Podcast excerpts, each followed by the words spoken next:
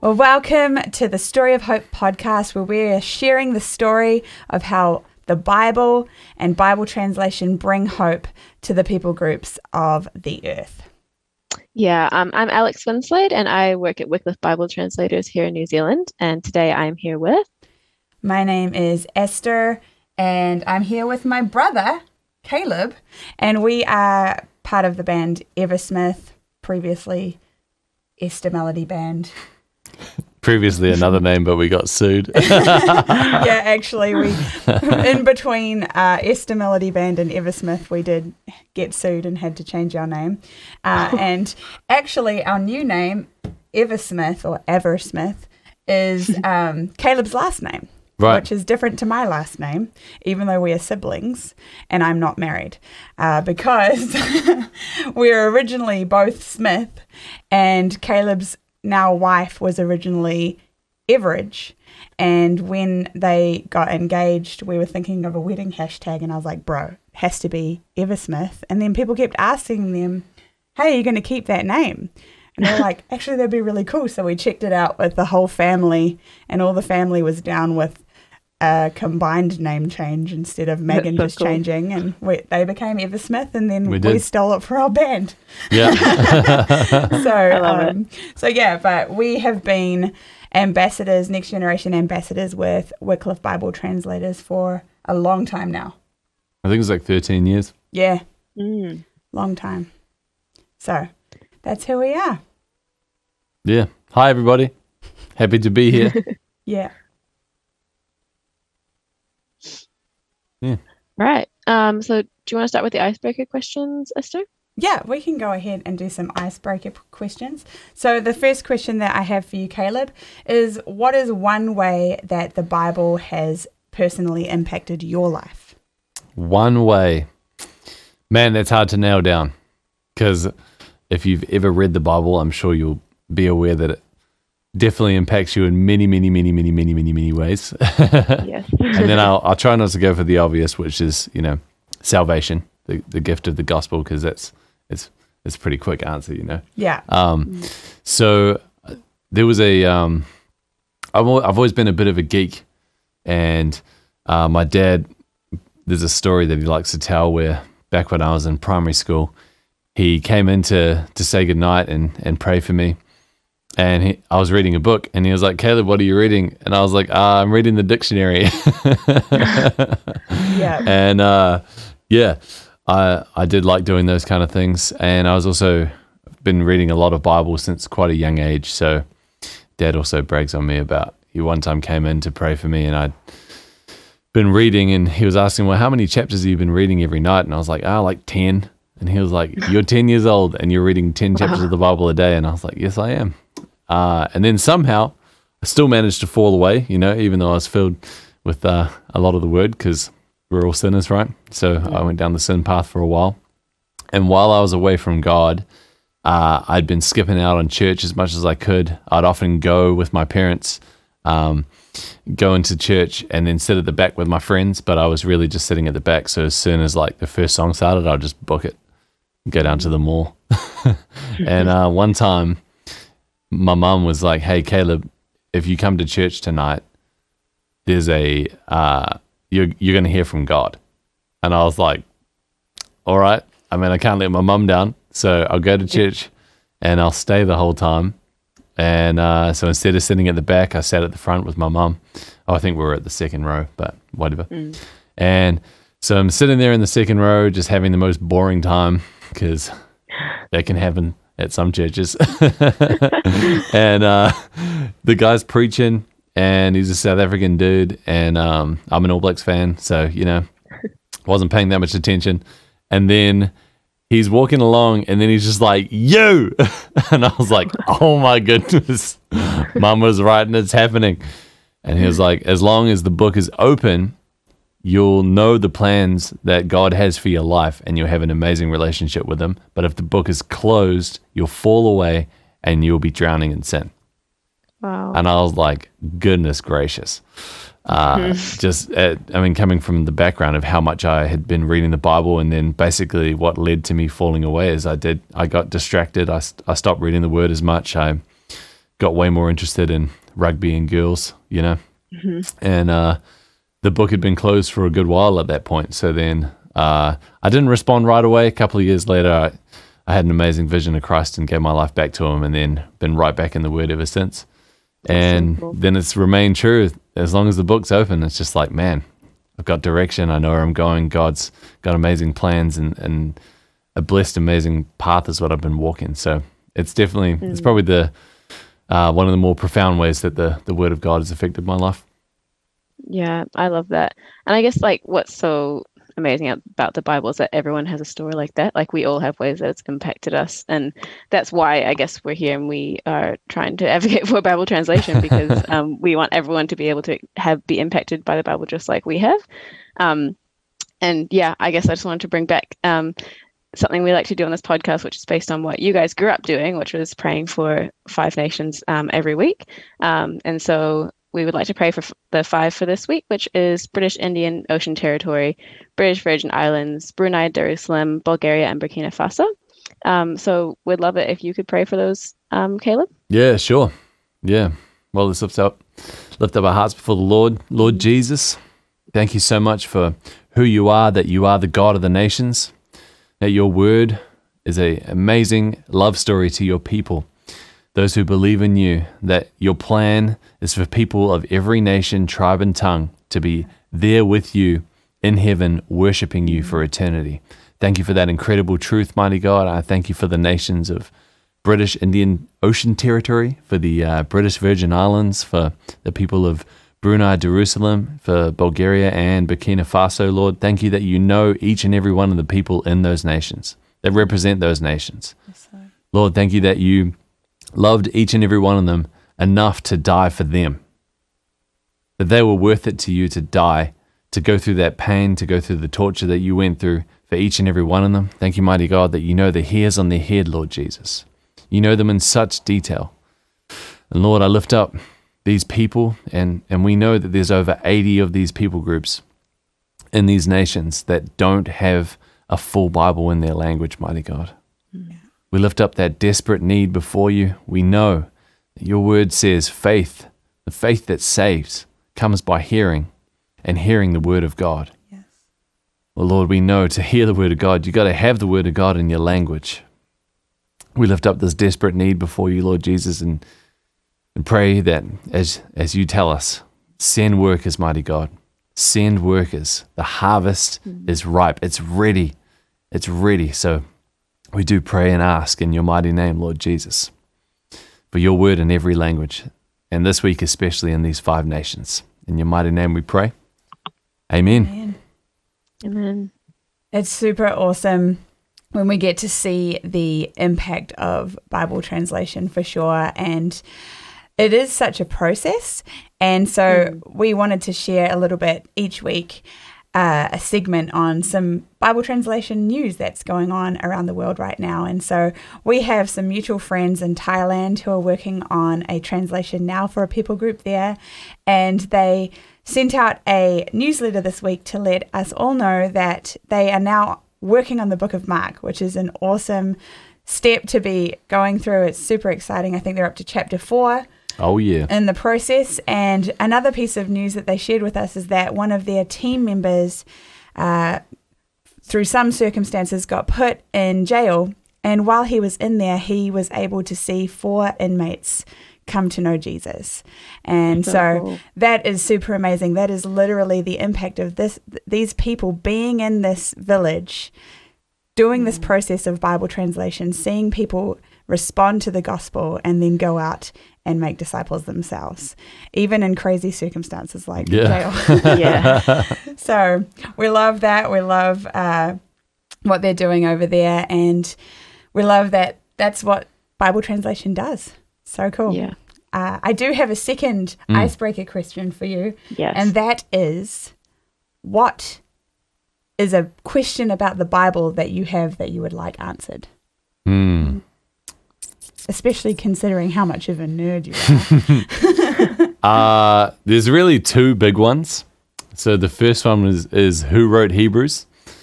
the book it, do, it doesn't tell us, you know. I have Yeah. I have my sneaking suspicions. but um, you can work that out for yourself. Read it, find out uh, what what you think it, who you think it might be. Uh, I think Just wait and find just out. Just wait and find out. You know. um, and then the other one is there in the Book of Revelation. There's you, Paul. Uh, not Paul. Sorry, John is getting this revelation from the angel, and he's being told share this, share this, share this, and then he hears some thunderings that say something from a scroll, and then it's like, don't share that. And I'm like, what is that? I want to know what that is. And it's that, that whole kind of thing, like when you're in a conversation with someone and they're like, oh, this happened. And they're like, oh, I shouldn't tell you. And it's like, well, you shouldn't have said anything. Like, yeah. so I'm like, it's kind of twofold. I'm like, what did they say? And then why was it included that they said something that we can't know? Yeah. Because that's, that's a big mystery to me. But yeah, those two things would be the, the two big big questions. And then, of course, the old did Adam and Eve have a belly button? Probably. Yes. These Great are life's que- biggest great questions. what is the meaning of life? Yeah, so good. All right. Um, let's jump into the main questions then. So, yeah, I guess we know that you do music and you have a band, but um, what's your history with Bible translation and missions?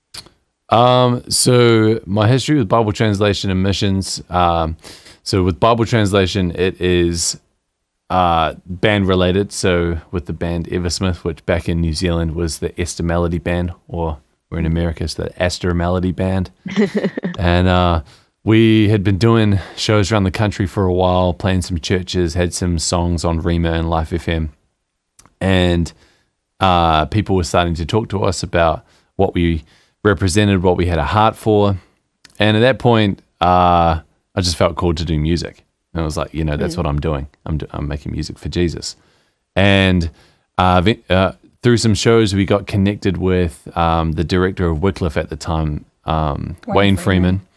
And he was an awesome, awesome dude, little gruff around the edges, like some some older guys are. And I, I appreciated him a lot. And he told us about uh, the need for Bible translation, which I just never thought about before. You know, we, we always hear about World Vision, it's on all over TV, you know.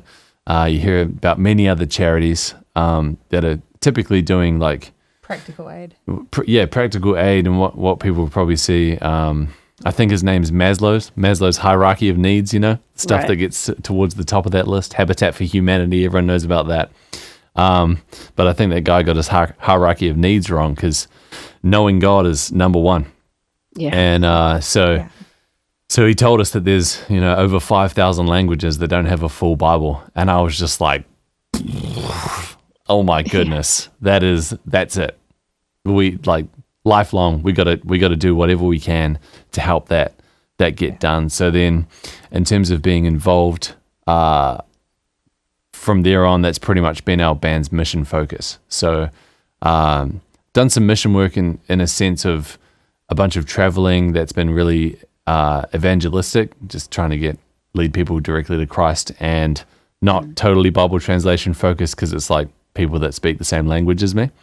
Um, but Right. predominantly, our, our main mission focus has been with Wycliffe, and um, yeah, yeah, that's pretty much pretty much my history with it. Now, 13 years strong. That's uh, in Yeah, many ways how we ended up in the states, and it's actually something that uh, you know we're we're really faith faith based people. Um, sometimes we make decisions that don't make financial sense because we know it's like this is what God's saying. We got to do it. It's amazing that after you know more than a decade of doing that, it, you know it's God because it works out. it doesn't work out like I'm a I'm a pretty analytical person. Um, When when my wife and I are making fin- financial decisions, she gets a little frustrated sometimes because uh, I'm on that side of like you know you always overestimate your expenses and underestimate your income and all that kind of conservative stuff. And then it's like, oh, God said li- this, so let's just uh, make this huge financial risk. and uh, yeah. but yeah, trusting God, he he, he does make a way because you know he's got Yeah. he- he's got miraculous way, ways of providing. So we moved to the states um, on the back of that whole Bible Right. translation history, um, wanting to to uh, promote that around the globe because, like I was saying with World Vision, etc. As a band, uh, I, uh, someone had even talked to us about becoming World Vision affiliate artists, Yeah. and we were just like, no, we're gonna we're gonna promote Bible translation. That's gonna be our thing. And so we wanted to do that over here as well. And when I moved here, I had no idea of the need here in the USA. And so most most people think, you know, if they think, well, there's a lot of negativity around about America, but if they have some kind of positive view as Christians, they're like, man, America sends out so many missionaries every year. They spend billions of dollars on for- foreign aid as a government and as uh, the church sends that kind of money out abroad. And so, a little story of when we first moved here and we're working out like God definitely told us to come here, and I'm part of me is like, but why though? Yeah. It's still, Yeah. you know, in many ways, it's a Sometimes question. we still wonder. And sometimes I'm like, why? um, and then, uh, so I, I'm not sure how much um, people outside of the US are familiar with this particular case, but it was it was huge over here. So there was a case between a young black guy named Trayvon Martin and a Hispanic guy, which the media said was white, um, called George Zimmerman. And they had an altercation, and there's lots of opinions of who was right and who was wrong. But Zimmerman uh, shot Trayvon uh, and didn't get charged with anything after the guy died because of self defense laws. And, you know, some people will say, well, yeah, he's totally in self defense. The kid attacked him. Some people say, you know, he, as a huge, like, whatever, 250 pound man against like a 14 year old or whatever he was, he, you know, he, surely he could have subdu- subdued the guy without using his gun. But all that aside, uh, I didn't really get affected that much by the story, but I got affected by the racial tension and the culture. So this happened in Florida. You know, it's uh, from the New Zealand perspective, it's about as far away as um, from where I was at as Australia is from New Zealand. So you know, it's ages Right. away. Um, and it was like, well, it doesn't really affect me, but the culture and the racial tension really affected me. And I was, I went to God regularly about it. I'm like, Lord, like, what do we do about this? This is a country that many see as like represent re- representing Christianity. I know it's a secular nation on in paper, but it is a Christian majority country, and at least according to the census. And this racial tension is not in line with God's word because Yeah. you know, God's word is the original anti racist document. People have had prejudice for all of history. And then Jesus came along and he's like, make disciples of every nation, turn them all into kings and priests. That's what he wants. And so I was like, what do we do? And uh, a lot of the racial tension centered around the white black thing uh, and, and the terrible history of slavery here and I was I was really in prayer focused on like what what can we do about like bringing reconciliation in that because we have the ministry of reconciliation, and I was kind of surprised to hear God say like, "Hey, that's not even America's first sin," and I was like, "Okay, what does that mean?" And God's like, "Well, what happened to the Native Americans is America's first sin." So I that's when I really got a heart for uh, what went on with the Native Americans. Um, not long after having that prayer, um, as a family, we moved to an area in Nashville. It's about 20 minutes out called Hermitage. And Hermitage is where um, it's named after Andrew Jackson's Hermitage. And Andrew Jackson is a president from the 1800s, and he's the reason for the Trail of Tears. So, for those that hmm. don't know, the Trail of Tears is where they took there was all these treaties with the Native American people that the US government had made. And so they had reservations all over the place, all over the country. And then Andrew Jackson's like, let's remove them forcefully. And so Not thou- the treaties, not the people. not yeah the, pe- let's remove the people in spite of the treaties Yeah. so they dishonored their treaties they took the people and they shoved them all to oklahoma they created a state called oklahoma which uh, was f- basically to relegate the native americans to that place remove them from their land so we're in tennessee which is a cherokee word uh, tennessee which they've Mm-hmm. changed to Anglicized. Right. anglicized and mm-hmm. there are no like coming from new zealand i was i was used to going to maraes and i was used to like the Māori culture being part of just life you know Yeah. and i was like man i'm in tennessee and there is no like there's the actually used to be a committee representing cherokee in tennessee Oh, wow. but it got ended so it was like there was something, and it was actually fairly recent, but that got ended. So now there's no official representation in Tennessee. I was like, this is terrible. Yeah, we Yeah. we need to start doing something about this. So, um, we we've eventually uh, got this thing going called the Trail of Joy, which Ah, along yeah. the lines of the ministry of reconciliation, you know, God can redeem anything, whatever hurts and things that have gone on in the past. God God wants to make th- all things work together for good, and He can do it. So we believe that through the blood of Jesus Christ, there can be a trail of joy for the Native American people. And uh, the way that we're getting particularly involved is we learn that over a hundred uh, of the Native American languages that are still living, there's no Bible, or there's not a complete Bible. So, Yeah. for example, uh, a couple of weekends back, we were in Cherokee, North Carolina, which is the closest um, Indian reservation to where we are. It's about four hours drive. And so Cherokee have a New Testament and eight books of the Old Testament. They don't have anything else. Um, And so it's like, man, we need to do whatever we can to get these people the full Word of God because Yeah. it's the Word of God, you know? yeah. Well, and Wow. Caleb also has recently had a situation where he's started to get invitations from nations where they've asked him to preach. Yeah. And uh, and they speak a different language, and so he's getting to tangibly experience and engage with these people where he has to have a translator. Yeah. yeah, and that's the first time I've done that, and it's definitely. Uh, so the first one was uh, a preacher from Pakistan asked me to preach. Um, I got to preach in his his little church via video phone uh, phone call. So it was it was definitely it was an amazing experience, and Yeah. um, definitely an interesting challenge to you know you say a line and then they say it and then sometimes you have that funny dynamic where like you say something in english quite long and it can be kind of short in another language and then Yeah. sometimes you say something pretty short and it's like really long and i'm like are you adding to what i'm saying Or taking away. or take it away yeah yeah yeah, yeah. Um, But, no, uh, I always find it um, so fascinating just hearing the word of God be, being preached in another language. It just kind of opens your eyes to how big God is, I guess, because he's not confined to a language, you know, and like yeah it's still going to impact people in something that I don't even understand, you know? Yeah. Fully. Yeah, for sure. And it's like one of the things that uh like I'm not really a teary guy, but I got pretty emotional is I like did an altar call and a few people responded and that itself was like I was like, man, I think I might cry about this. And then I was like, thank you, Lord, amen.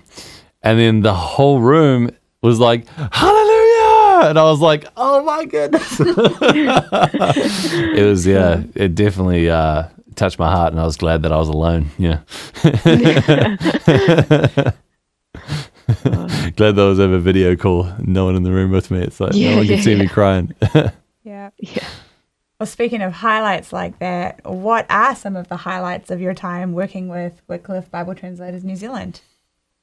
Uh, so one of them was when we first got started. So um, I don't actually remember how the connection got made, but I know we kind of uh, created this partnership with Wycliffe, uh, started promoting them at churches, and then I think the director was like, "Hey, you should, you know, you should meet some people from our organization that are local because you know you get more of a connection." And so I went out, and it was I don't know why no one else came with me, but I just I went by myself, and I visited this lady and she was like retired now, but she had been a Wycliffe missionary and she was in Titahi Bay. And she was a super like quiet, just calm old lady. And she was like, Oh, you should watch this video. And I was like, Okay. I didn't even know, like, there was no context. It was just like, Hey, I'm Caleb. Hey, um, I think her name was Sharon, maybe. And we sat down. She's like, You should watch this video. She, she just pops this video on. I have no idea what I'm about to see. And it was like, her the the culmination of her and her husband's work. So her husband had passed away at that point, and so it was her and her husband presenting the full Bible to uh, a people group, and I think it was in Papua New Guinea, and they just like they got it and erupted in joy. And then I saw this quiet lady and her uh, her now deceased husband like dancing around a campfire like crazy and like having this Yeah. amazing time with this people group that uh, the the level of joy was just palpable in, the people for Yeah. receiving the full word of God, and I was like, oh my goodness, this the impact this has on people is is astounding. So that's that's stuck with me for a long time. It's um Yeah. definitely seeing it's it's like one of those full on flashback moments, re- remembering very very uh frequently, and and I try to remind myself too. Sometimes you, especially when you're reading books like Chronicles, you can get a little. Uh, your passion for the word can be a, a little less than in some more exciting books, you know. yes. And then reminding myself, like, man, I need to have the joy that those people had Yeah. about Yeah. even about the book of Chronicles, even about Leviticus. Leviticus. Yeah. Yeah. Which I've always I'm kind of a funny with Leviticus. I've actually always kind of enjoyed that book. Um so I, I never really have a, a roadblock with that one. But Chronicles with all the names definitely gets me a little uh Right. I'm like, I can probably skip a few of these. One Yeah. time, Caleb and I did this program. Uh, there's a guy called Nathan Finochio, and he created a Bible app group called The Shred, where you read the whole Yes. Bible in 30 days. I've heard of it. Yeah. we decided to do it Yeah. together. Wow. And when you get to uh, Chronicles, mate, it's it's like a whole other experience yeah. doing a book like that, just bang, bang, bang, bang, bang. Because suddenly you notice uh, more threads than you do when you read it slowly. Um, Yeah. Yeah. Yeah, for sure. Definitely, if you have a hard time with those books, maybe just read the Bible real fast. And Yeah, speed read.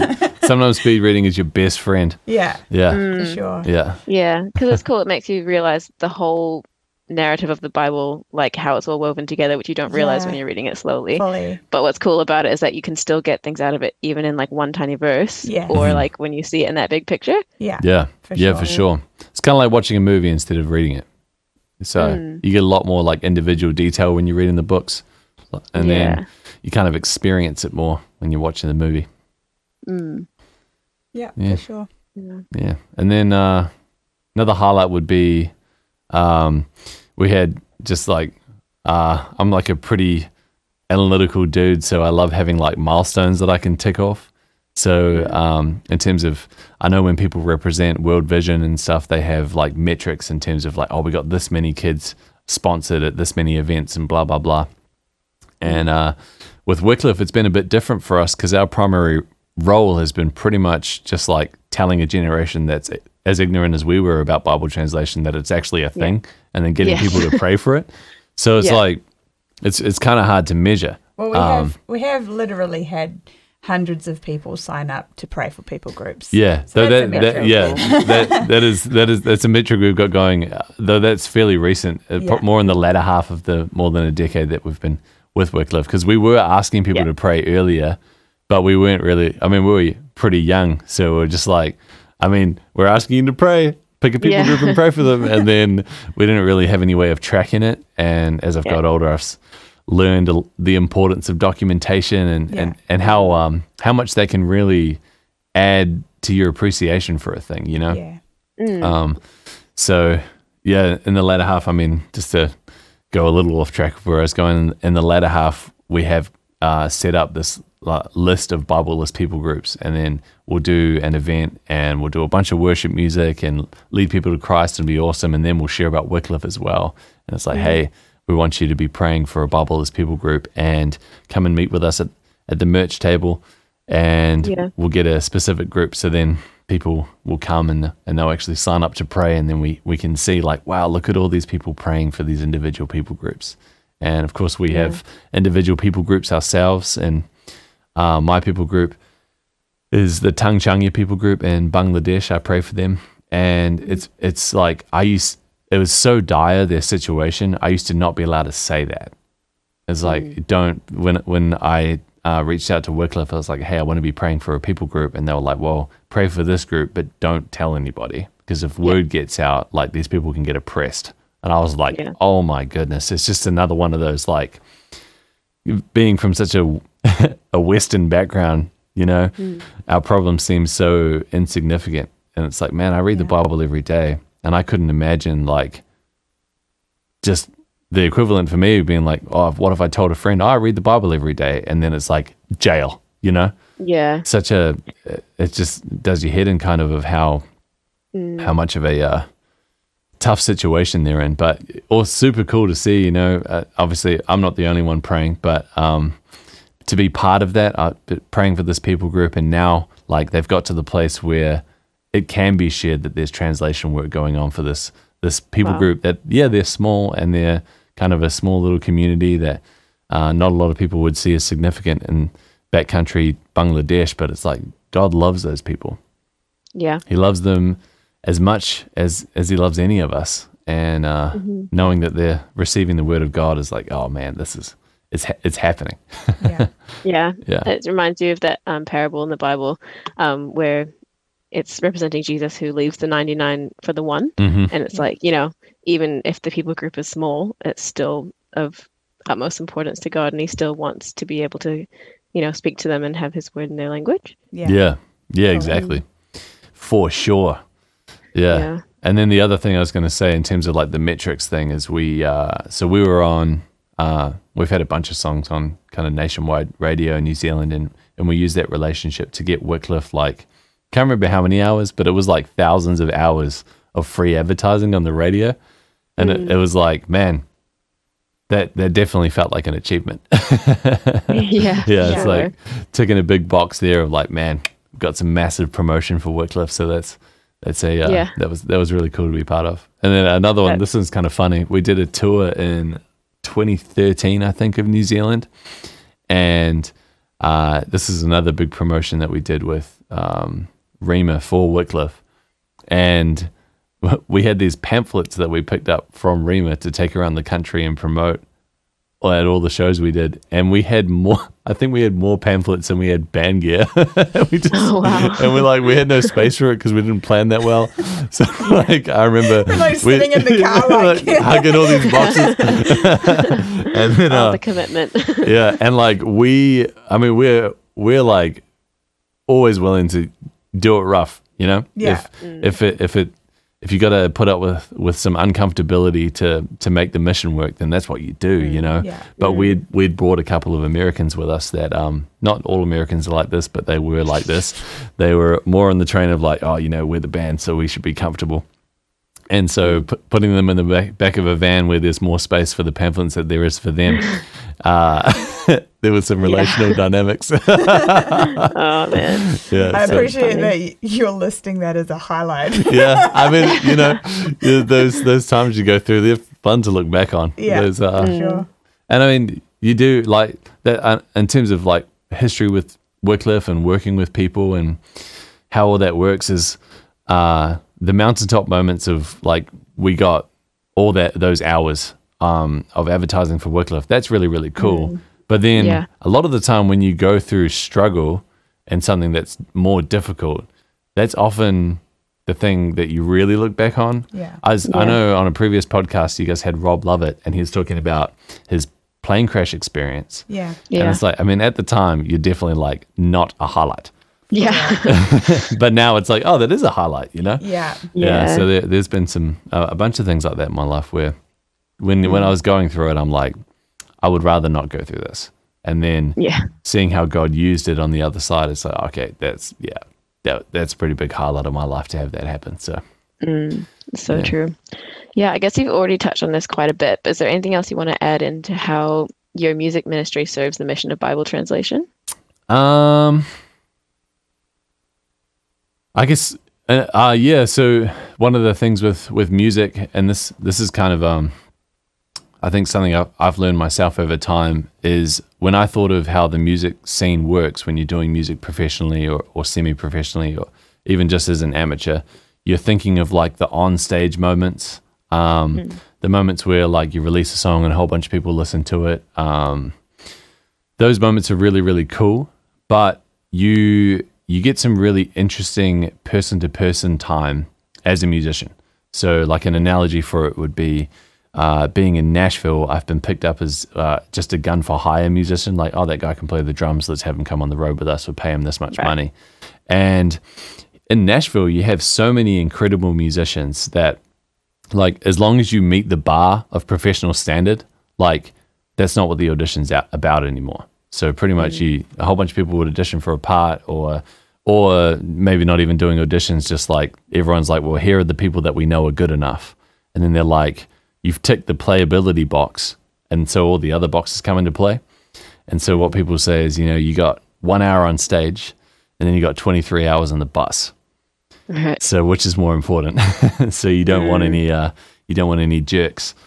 And Right. and in a similar way, like yeah, you, you're touring around, you're doing music, you're sharing about Wycliffe. And a lot of the time, like if Esther's doing it or I do it from stage, it's like maybe a 10, 15 minute presentation on Wycliffe.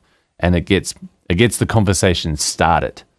And then and then you go to the merch table and you might be hanging out there for two hours. And then you go back to the host home that are hosting you at that church and you get to talk to them for like a couple of days about what Yeah. you're doing. And those are though that's in some ways I feel like that's been our, our like deeper work. Um, I was actually sharing just yesterday. I was playing uh, playing drums at a church. Uh, it's actually run by Australians here in Nashville, Yeah. Um, which was super fun because I wore my All Blacks jersey and uh, and the head passed the notice, so that was super fun. Um, but backstage, I was I was talking with a guy who I'd met that day, and he was singing um, in in the team, and he was like, "Well, you know, why'd you come to America? What are you doing? Blah blah blah." And I shared with him about how we'd just been in Cherokee, and that's that's a big part of our mission, reaching out to Bibleless people groups. And he had no idea that there was Bibleless people groups. And there's and this is like a real thing, and I don't know how it exists. There are people promoting the idea that everybody has the Bible, Really? and I'm like, how did that happen? Because Yeah. it's just ob- objectively not the case. Yeah. so I've come across some of those people. yeah, and I'm Oh. and I, I'm still not. g- I don't know if there's like a group of people that just like have bad information and they're promoting the idea, or there's just mm. like a bunch of people that ha- have heard some stuff and come to the wrong conclusion. But I- yeah. Definitely, there was. Uh, I I listened to a podcast one time of this guy, and he had had a person from Wycliffe come and talk to him about Bible translation, and somehow his takeaway was that all of it was done. And I was like, I know Wycliffe. They would never say that. So it must be like, you know, that whole Chinese whispers. Yeah, yeah, right. And, and then, well, and that's actually we have a fun story about that. So this kind of tells you to some extent the scope of the issue and why it's so important for people to get on board and be part of the answer.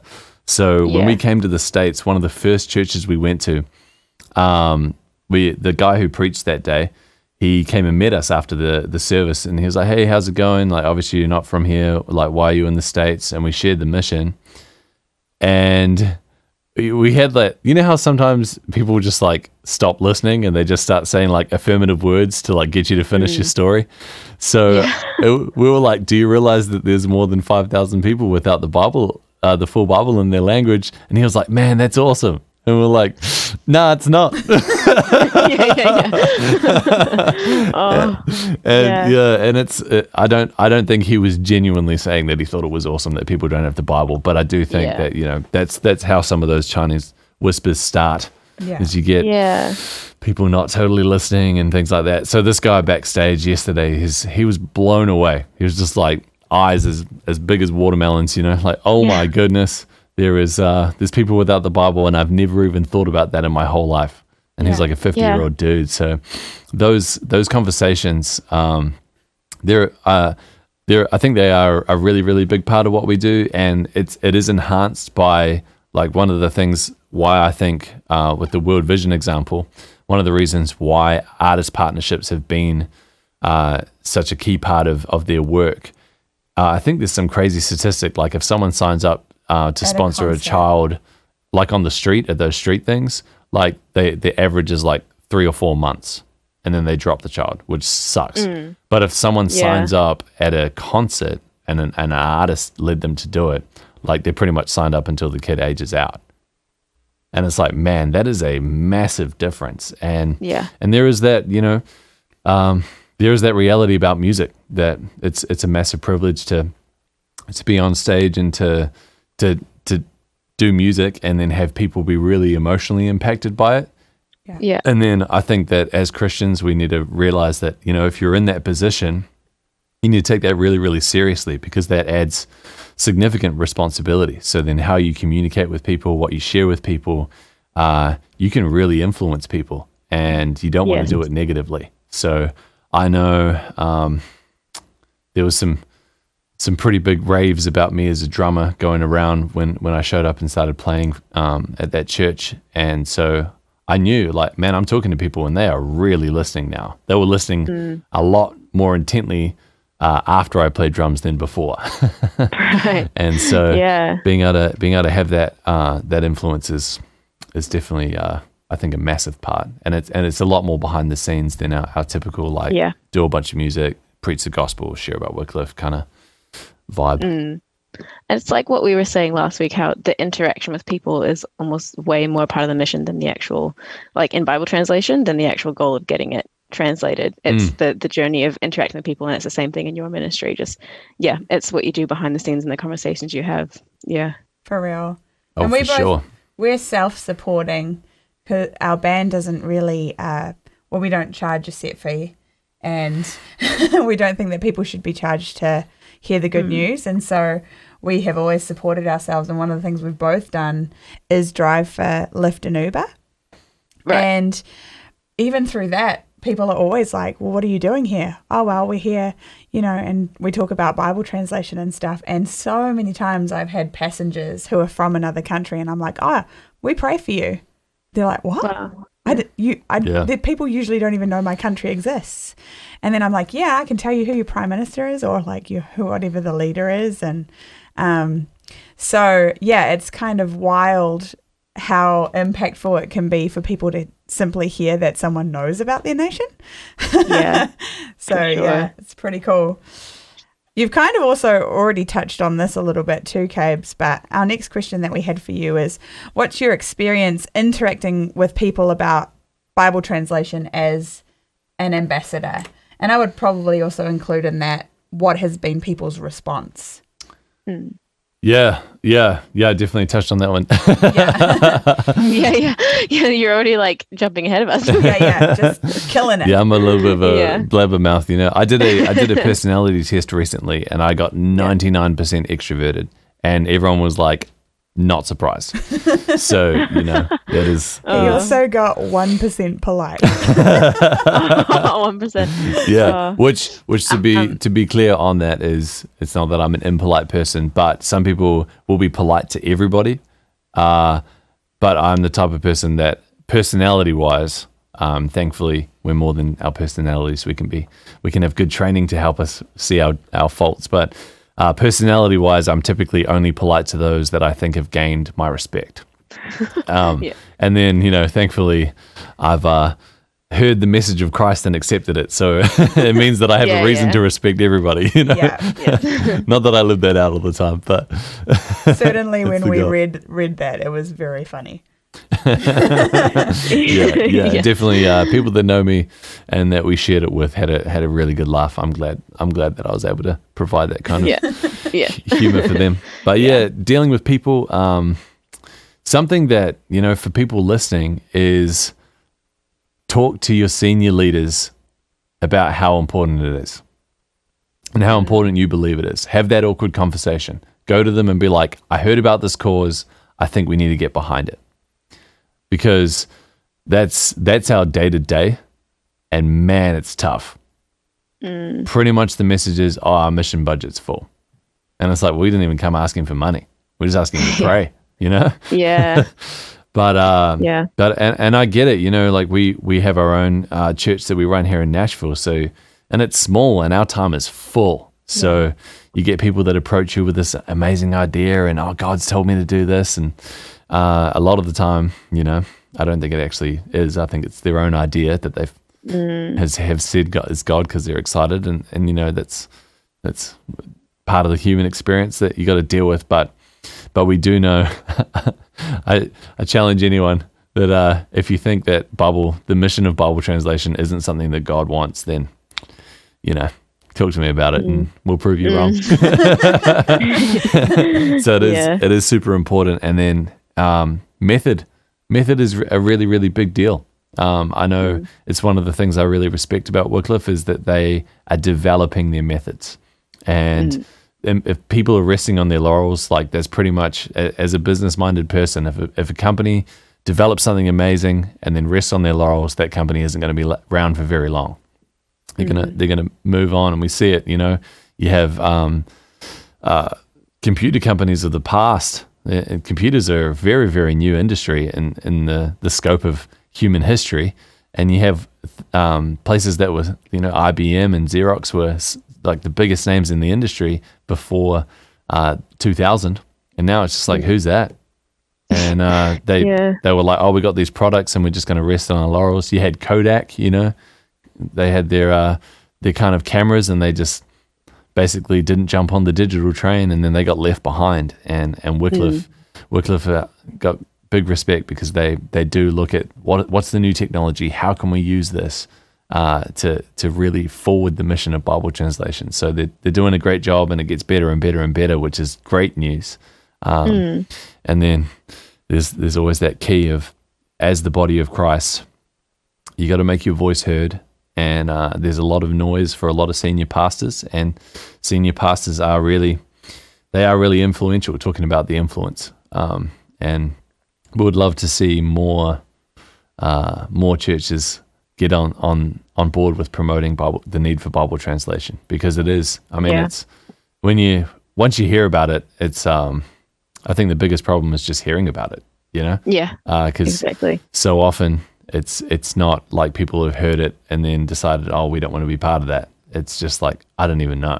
Yeah. Yeah. Um, but then there is there is to some extent that like the response I was saying earlier, like man, you share with people this dire need, and they're like, oh, we're we're already busy. Like, well, you know, Yeah.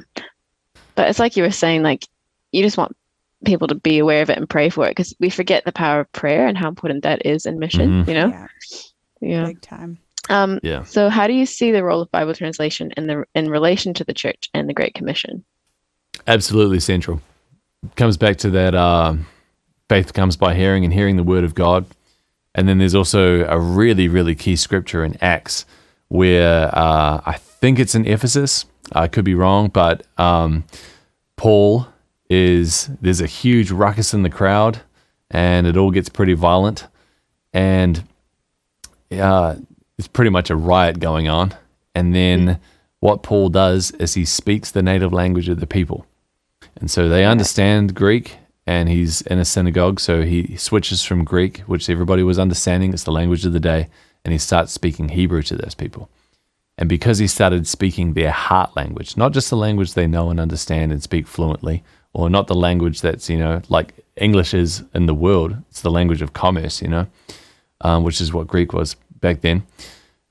They start speaking the language of the heart and they all hush and they listen More intently. more intently, is the phrase the word says, as Esther Wow. points out. And that that great need is um, it's it, it's what makes it so central to the Great Commission. If we're gonna disciple the people of all nations, we need to be able to speak to their hearts. So we need to be able to share the word in their heart language. Yeah. So I think that I think that pretty much sums it up. You know. For sure. Yeah. Mm. For sure. It's a great answer. Thank you. Um, so, share with us a bit about your heart for the next generation in relation to Bible translation. Man, how long do you want me to go? so, next generation, I have a huge heart for the next generation. Um, the mission of our church that I was, I was part of writing the mission is uh, an intergenerational network as part of what we're trying to develop. Um, because one of the amazing things about church is while the world is insistent on separating demographics, you know, boomers versus millennials, all that jazz, um, the church is where we all come together Yeah. and that's God God's heart for us. He he made family. Yeah. He he Yeah. is the author of the idea of family, and uh, God he's a generation to generation person. And one of the things I see in the next generation, and it's very it's kind of prevalent with millennials, and then it kind of. Uh, it's even more so. Man, the camera's driven out right now. um, but it's it's even more prevalent with um, Gen Z or Gen Z, however you like to say that letter. Um, I'm teaching my American son to say Z, by the way, uh, and I and I have a younger one that can't speak yet, and he will also say Z. But uh, that's that's a, a sad point. But generation, They say, they say mum too. they say mum. That's right. Nice. Um, yeah. yeah. Uh, Generation Z, they they are showing the same um, things that the millennials were showing to an even greater ca- capacity in many ways in terms of depression, anxiety, lack of purpose. Now, of course, they're growing up in a world that tells them that there's no point. You know that uh, there's a, a, a philosophy that's super popular called existentialism, and it's actually something that a lot of churches, oh, people are having an existential crisis and blah blah blah. And I actually personally don't use that word in terms of identifying with it because if you understand the philosophy of it, you have the old way, which was essentialism, which is your purpose is defined by what and who you are. And so I, I think that Christianity lines up with that because we're like, God made us to be a particular person. He gives us purpose. Whereas existentialism is you define your own purpose. It's, inher- it's inherently atheist. And so you have this predominant philosophy that's being taught at universities. It's, it's the, um, the ki- kind of corollary of it is, is found in um, high school education and lower of like, you know, you got to define who you are, you make your own purpose. And eventually you go down that path and you reach nihilism because it's like, well, you're just going to die anyway. What's the point? Um, whereas on the flip side, knowing that God is real and leading people to Christ, which can only be done through having the word in people's language, is man, that is fulfilling. That is Yeah. fulfilling. One of the things I get uh, a little bit of tension going on over here in the States, which of, it often works out well, so I, I'll keep saying it. So you have over here the pursuit of happiness is in the founding mm-hmm. documents, mm-hmm. declaring independence from the British government and having the right to the pursuit of happiness. And I keep telling people that that's kind of pointless. Hmm. Happiness is a feeling. It goes, comes and it goes, you know? Right. And uh, pursuit of purpose is what we really need. And Yeah. purpose, eternal purpose, is is the is the really really the pinnacle. You know, the stuff that will last. Just like Jesus said, there's there's uh, temporal purpose. You can do something. You know, uh, you can work really really hard, save up for a new mountain bike and buy it. You can save up to to be a homeowner and achieve that big big successful tick in your books. And um, and I mean, as a person that's I've I've uh, worked really really hard in, in a business sense and have achieved some of those things. You know, I'm a, I'm a millennial homeowner. How crazy is that? It's uh, it's it's something that you know it, it's wild to me that going down the, the path of faith and trusting God has has led to that happening in my life. But it's so temporal. It's not what drives me. It's a byproduct of of hard work. But the reason why I work hard in everything I do is because I know that I'm representing Christ and I have a deep purpose. Yeah. And and that's Yeah. my heart for the next generation is to see them understand their true purpose, understand that they're not going to be fulfilled in life unless they have a relationship with Christ. And then their relationship with Christ is it's not separate to the church. Like having a relationship with Christ is to be part of the church. And the Yeah. church has a specific mission that it's following. And um, you got to follow that mission. And in doing so, you'll you'll uh, you know you'll have trials. You have hard times. You'll have times that are just like the disciples, massive tribulation. But it won't uh, it won't destroy your soul. Yeah. It'll grow it. It'll cause you to be a truly uh, a person that's really following 2 Corinthians 3:18 which tells us that as we behold the glory of the Lord we're transformed into his image from glory to glory. And so you'll be a person that goes from glory to glory by the power of the Holy Spirit. If you uh, put the things of the world aside and you get into serving God, and I, I just can't see how serving God doesn't include this massive need, which is the need of Bible translation. Yeah. Yeah, that is so cool. Well, thank you so much for joining us. We've just, yeah, loved having you here. what you have to say, um, just the insight into what you do and how that um, relates to what we do at Wycliffe and how we can partner together in that. Um, so, yeah, what are some ways that we can support you? Oh yeah, happy to be here. By the way, stoked to be a part of the podcast, um, supporting me. So, uh, hopefully you like it. But if you listen to our music, that does support us. Uh, you know, make sure you follow us on all the socials and uh, Apple Music and Spotify, um, YouTube. Eversmith is not a common thing. It's just one word. If you put Eversmith, you're going to get a billion results on Google. If you search Eversmith as one word, you won't it, it won't take you long to find us um, and then yeah following us on spotify does legitimately help us um, it helps even if you don't even if you don't like our particular style of music adding yourself as a follower does mean that when we release music spotify is more likely to promote us um, which you know we've had um, the blessing of of being promoted by Spotify uh, and and Apple Music, which has led to like a million streams over all our different uh, platforms, and and that means that more people hear from us, and that does mean that more people hear about Bible translation. So that's that's a big way to support. Um, key thing, you know, if you don't have a Bibleless people group you're praying for, sign up. You can reach out to us directly. You can reach out to Wycliffe directly. Uh, Mm-hmm. Either way, it's fine. Um, we do love to. It would, it's a blessing when you reach out through us because then we get to know of the more and more people that are praying. Um, Mm-hmm. So it does help us know that you know we're actually achieving something. Well, and we always communicate with Wycliffe as well, so it means Wycliffe finds out too. Yeah, so Wycliffe, Wycliffe will find out through us. If you bypass us, Wycliffe will know, Yeah. but we won't know. Um, so we do like to know. It, it is it is encouraging, and then we also, you know, we are relational people. God made everyone to be that way, and we love developing relationships with people. Total, we're total ideas people. You know, like we uh, some people get connected with us. They're like, oh, let's pray for a Bibleless people group, and then we make this amazing friendship. So always great to to know more people of the body of Christ, to to hear what people have got going on. Um, so we love love it when people reach out. Um, we also we do have um, missionaries we support directly uh, that that are doing translation work. Um, so you can give to our church with the, the line Bible translation. So Megamorphic Church, which I should probably explain that um, that name. It's pretty wild. But Megamorphic Church, uh, M E G A M O R P H I C, uh, is is our church name, and you can we're on Venmo if you're in the states. You can give um, donations at megamorphic.church on uh, PayPal. You can reach out to us that you want to give, and we will forward hundred percent of that um, to the missionaries we support.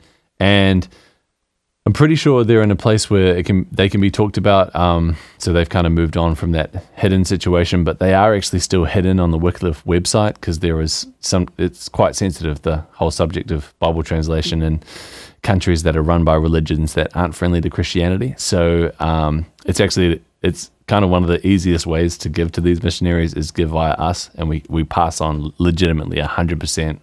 We're a 501c3, um, which in the US is the official not-for-profit uh, setup. So you know we do all our accountability reporting, so you know 100% of it's going over. Um, Sometimes there are transaction fees, and if you give via us, we actually just cover that for you. So that's a bonus. Um, yeah, those are those are some key ways. Yeah, which is an awesome option specifically for viewers who might be from the US. Um, but we also know that you can give via Wycliffe as well. Yeah. Uh, Wycliffe Yeah, for sure. Zealand, So Yeah, um, we have a Wycliffe website where you can donate through there, and um, we also have um, Instagram and Facebook running, so you can keep up to date with everything that we're producing. Oh yeah, Which, by the way, Alex is uh doing a great job at. I've been following you Thank you. guys, and I love all of your content at the moment. So good, Ah, thank you. so good. Mm. yeah. Yeah, well, well, it's been awesome to have you. Um, we don't have our next podcast guest um, confirmed, but we are going to be back here in a month's time um, with another episode. Um, yeah, and speaking of supporting, like, subscribe, make sure you do that um, to this podcast as well. Yes, for yeah. sure. Bye, Awesome. everyone. See ya. Thanks for having ya. me.